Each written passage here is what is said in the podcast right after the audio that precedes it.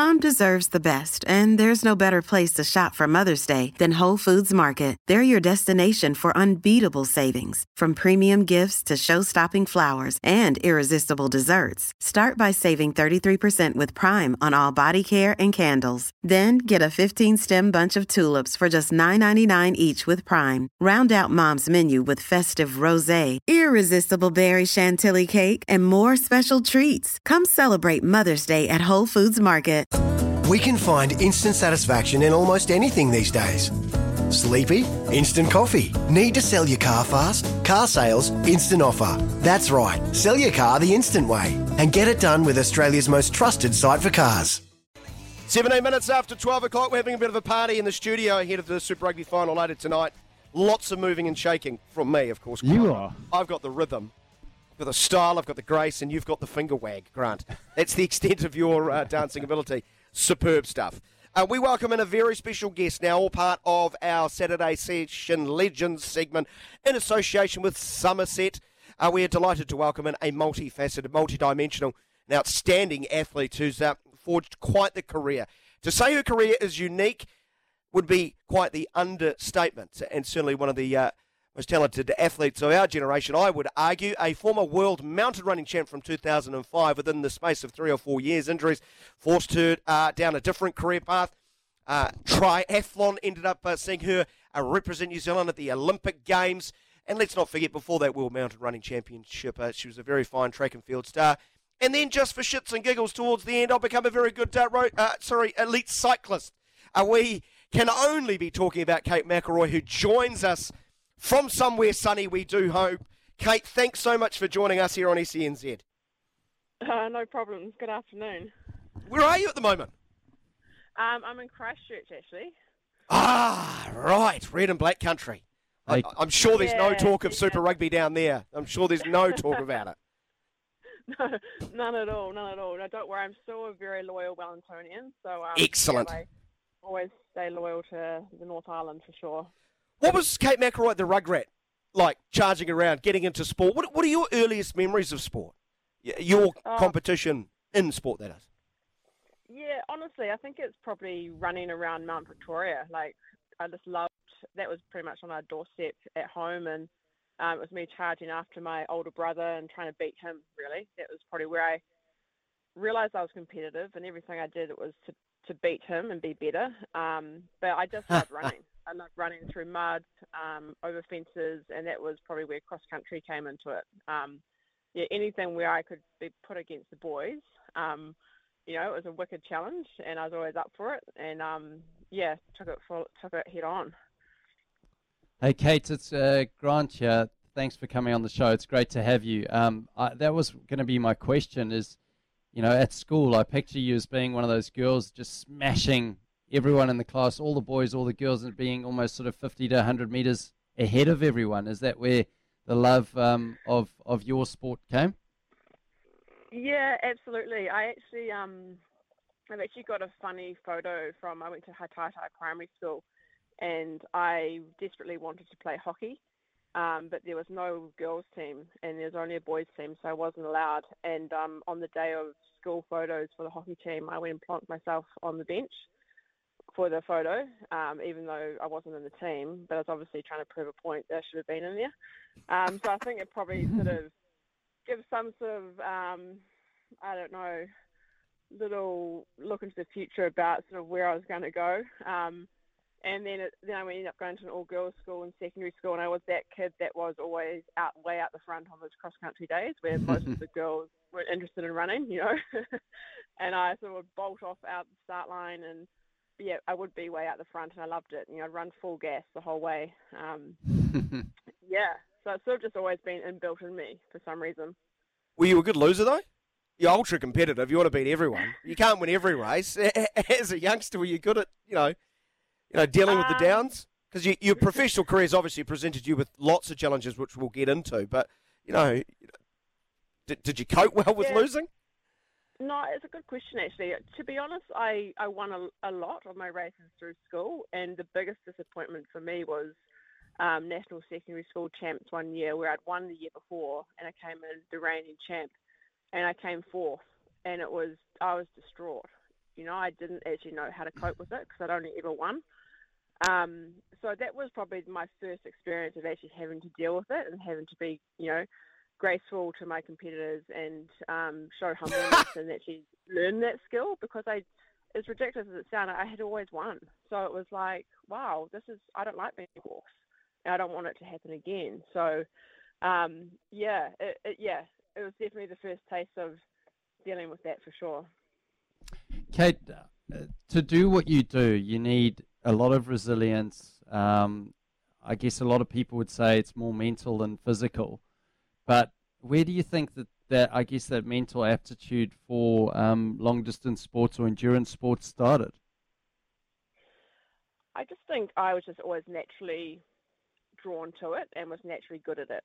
So I was potentially born with pretty good set of lungs. so I gravitated towards, you know, I'd have no fast twitch fibers. My sprinting was really average. um, yeah, I wish I could have been a sprinter, but um, you know, Flojo when I was younger was my hero. um, and the, oh, did you have the spandex look? Did, did you have the hooded spandex yeah. kit too? Did you wander down the streets of Hataitai like that? I did. I I think I rocked, tried to mimic her exact tights. Um, didn't have the long nails that she used to um, have on on race day, but yeah, like she was she was my hero for a few years, which is crazy because I wasn't remotely a sprinter. Um, and then obviously that all changed with how her career changed. But um, yeah, I was just always gravitated towards the longer th- the longer events.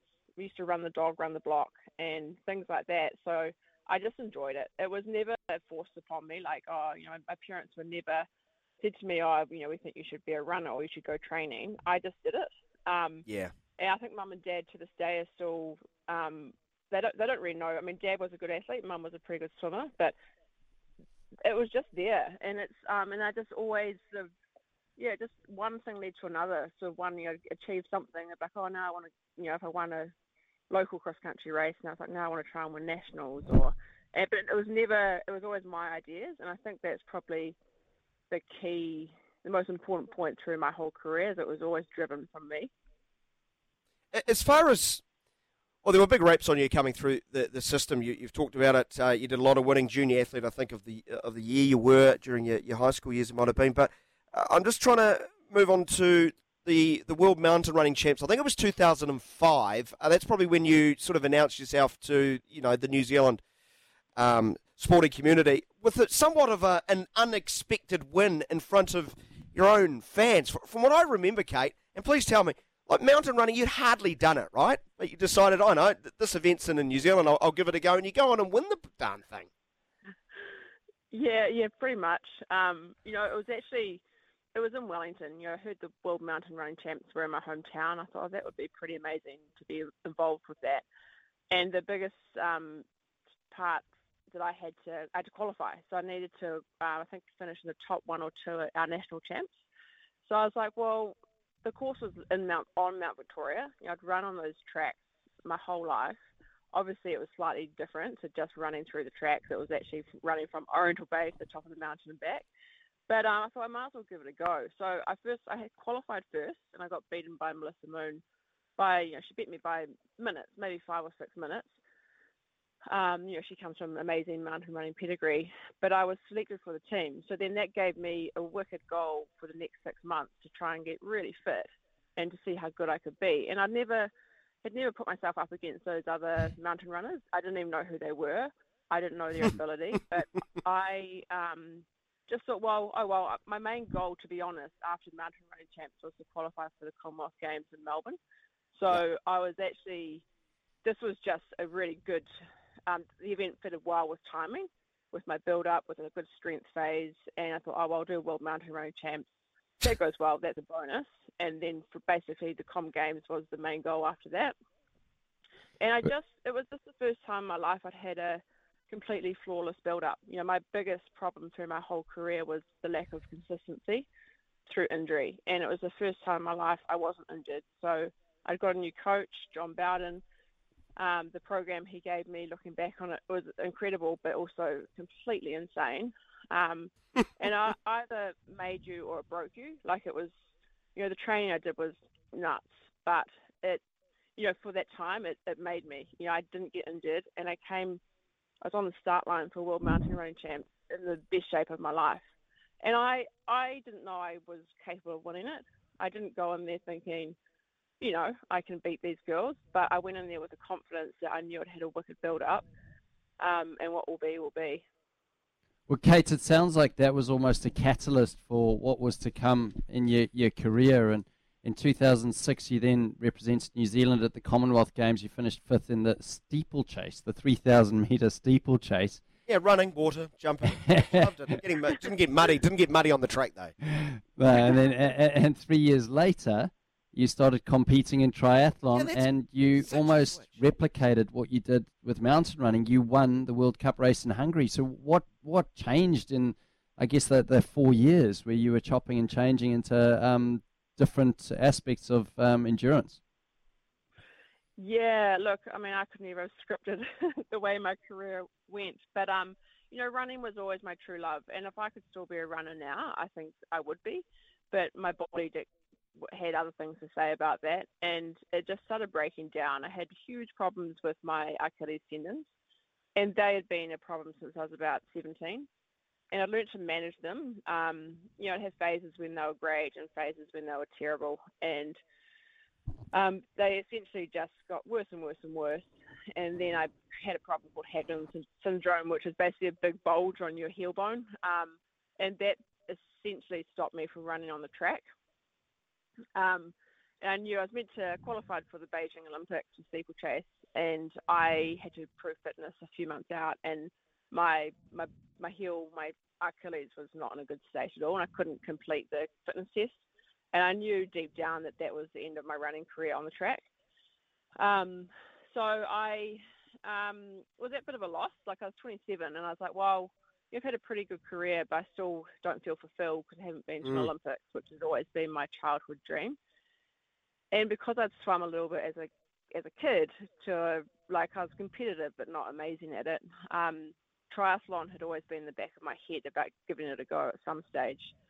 And I thought, well, it's now or never. If I don't switch now, I'm then going to be in my 30s and it's too late. So I just made the change myself. I didn't actually even really talk to anyone. I didn't want people to say, "Oh, that's ridiculous. what are you doing now?" so um, I sort of secretly started training.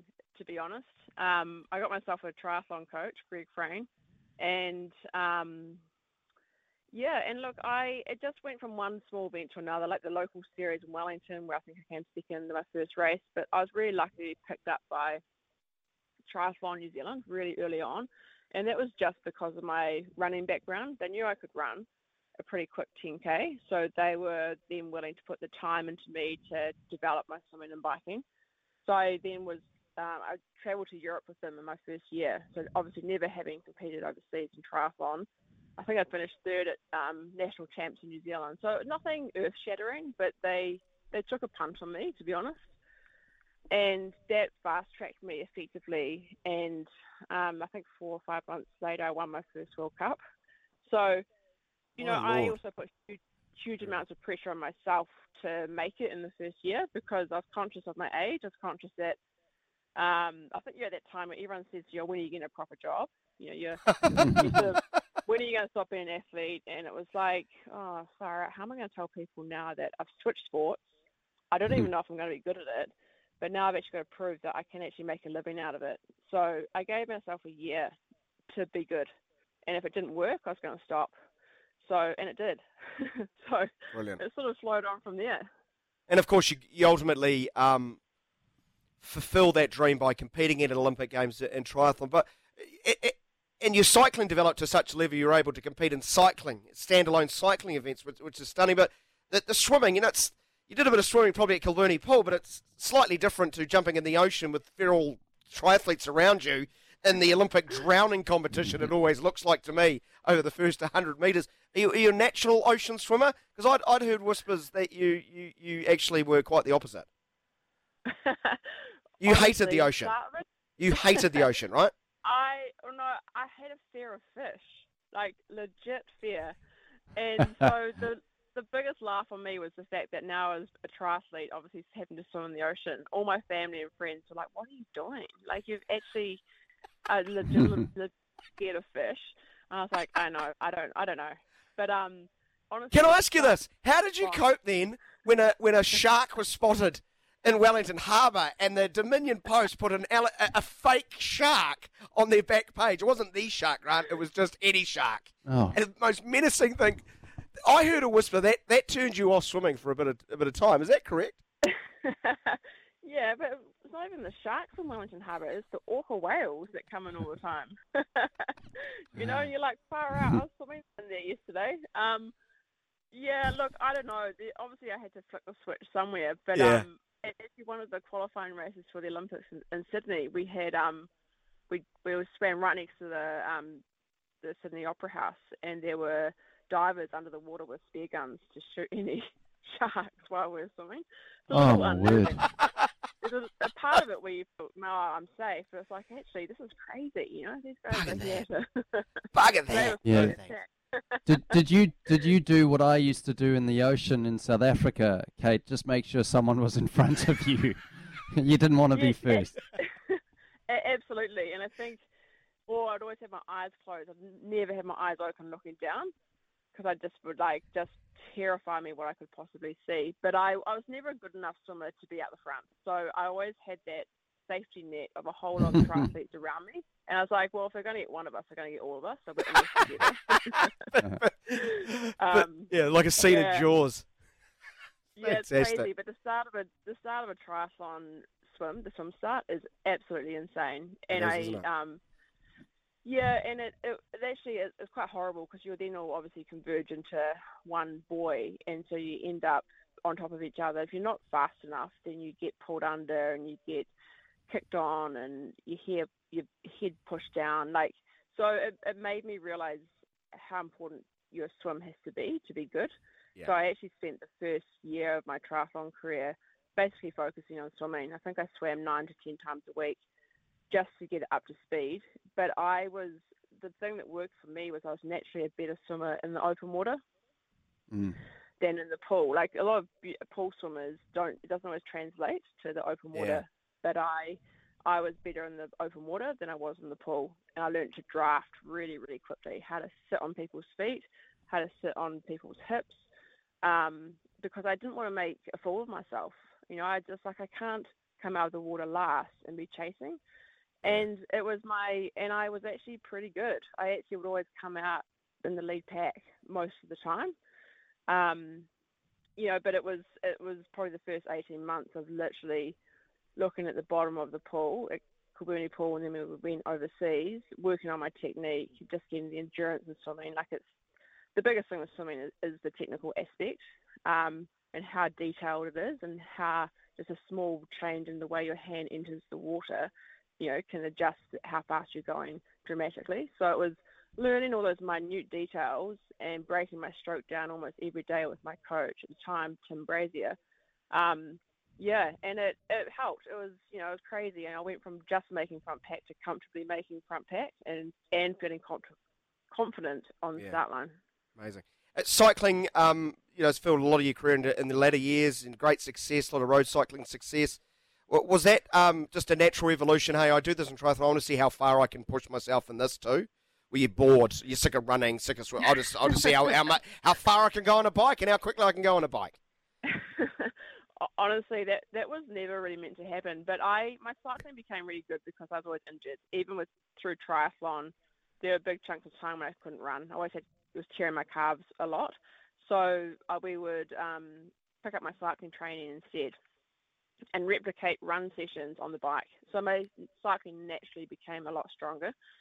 And I loved, I learned to love the bike. Like I'd never ridden a bike until properly until I was 27, and so I started triathlon. And yeah, just through time, it became probably became my strongest discipline. And then um, when I stopped doing triathlon, I actually got a proper job, as people say, in an office, zero, and which was great. But I just missed that. Um, I couldn't. ex- I'd had a big injury. I'd ripped my hammy hamstring off the bone, so I was then sitting oh. in an office, and I was like, "Well, I can't run, I can't swim, but I could. I could still bike."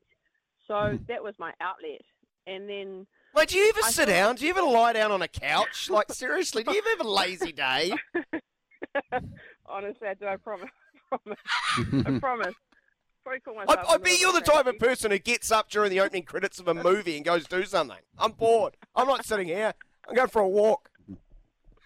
It's a learned skill, that's for sure.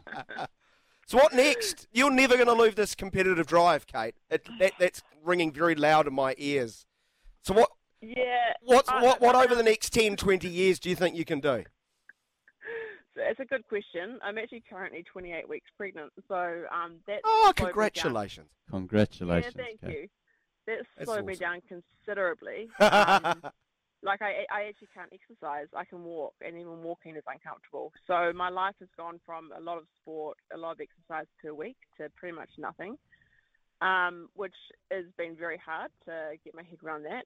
But I'm growing a small human, so that's okay. yeah, Um, yeah, that's okay. but yeah, look, I, I don't know. Like, I'm actually looking at branching into coaching. Really want to. I've got enough experience over quite a few different sports to actually give back. And actually, I I love helping athletes achieve what they want to. And I think I've had enough setbacks and known how to get fit so many times, like starting from scratch, that I'd like to sort of pass that on.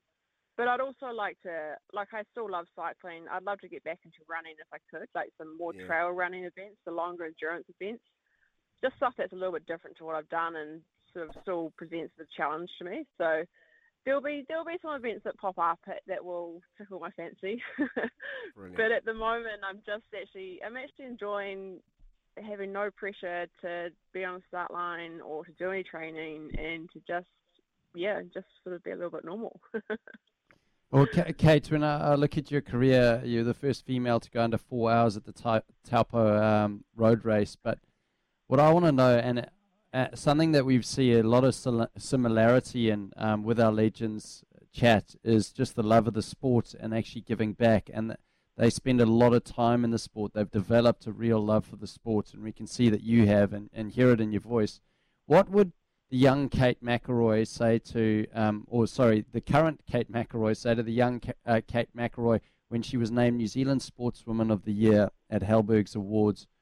How would you describe you should maybe plan your career? Because you've had setbacks, but that's where you've obviously developed the character that you now have to go into coaching. But would you do it any differently? Hmm, that's that's a really good question.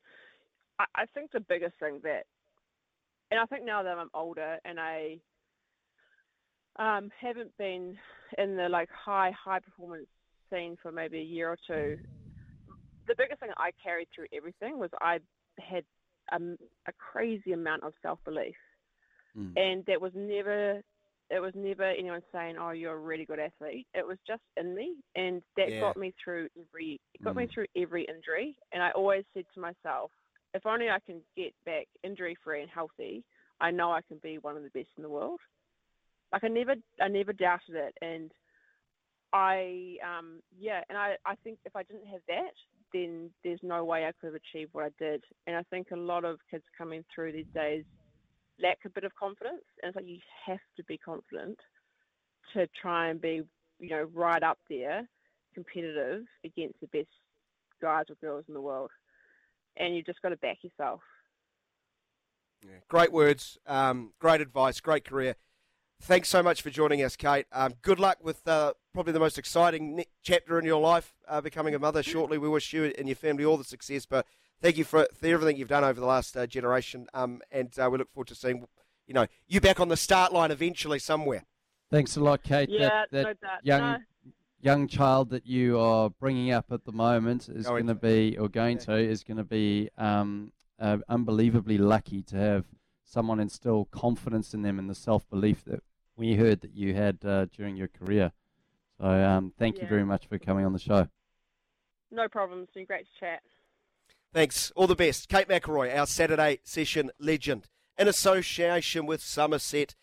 Thank you, friends, new laughs, and a new home. I think Somerset Retirement Villages, somerset.co.nz. Wow, what a career.